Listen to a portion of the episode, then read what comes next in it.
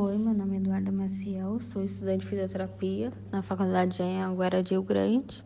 Estou no sexto semestre e vou falar sobre a fibrose cística, que é também conhecida como doença do beijo salgado ou mucoviscidose. É uma doença genética crônica que afeta principalmente os pulmões, pâncreas e o sistema digestivo. Afeta em crianças e recém-nascidos também. O gene defeituoso e a proteína produzida por ele fazem com que o corpo produza muco de 30 a 60 vezes mais espesso que o usual.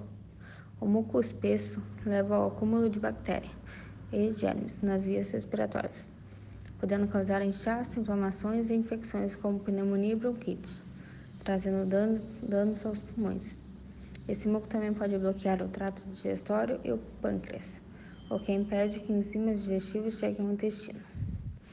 Os sintomas mais comuns são pele, suor de sabor muito salgado, tosse persistente, muitas vezes com catarro, infecções pulmonares, chiados no peito ou falta de fôlego, baixo crescimento ou, ou pouco ganho de peso, diarreia, surgimento de pólipos nasais, baquetamento digital.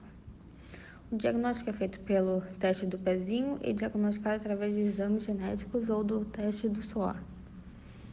Tratamento: todo tratamento deverá ter acompanhamento médico especializado e varia de acordo com a gravidade da doença e com a forma como ela se manifesta. Porém, a maioria dos tratamentos é projetado para tratar problemas digestivos e para a limpeza dos pulmões.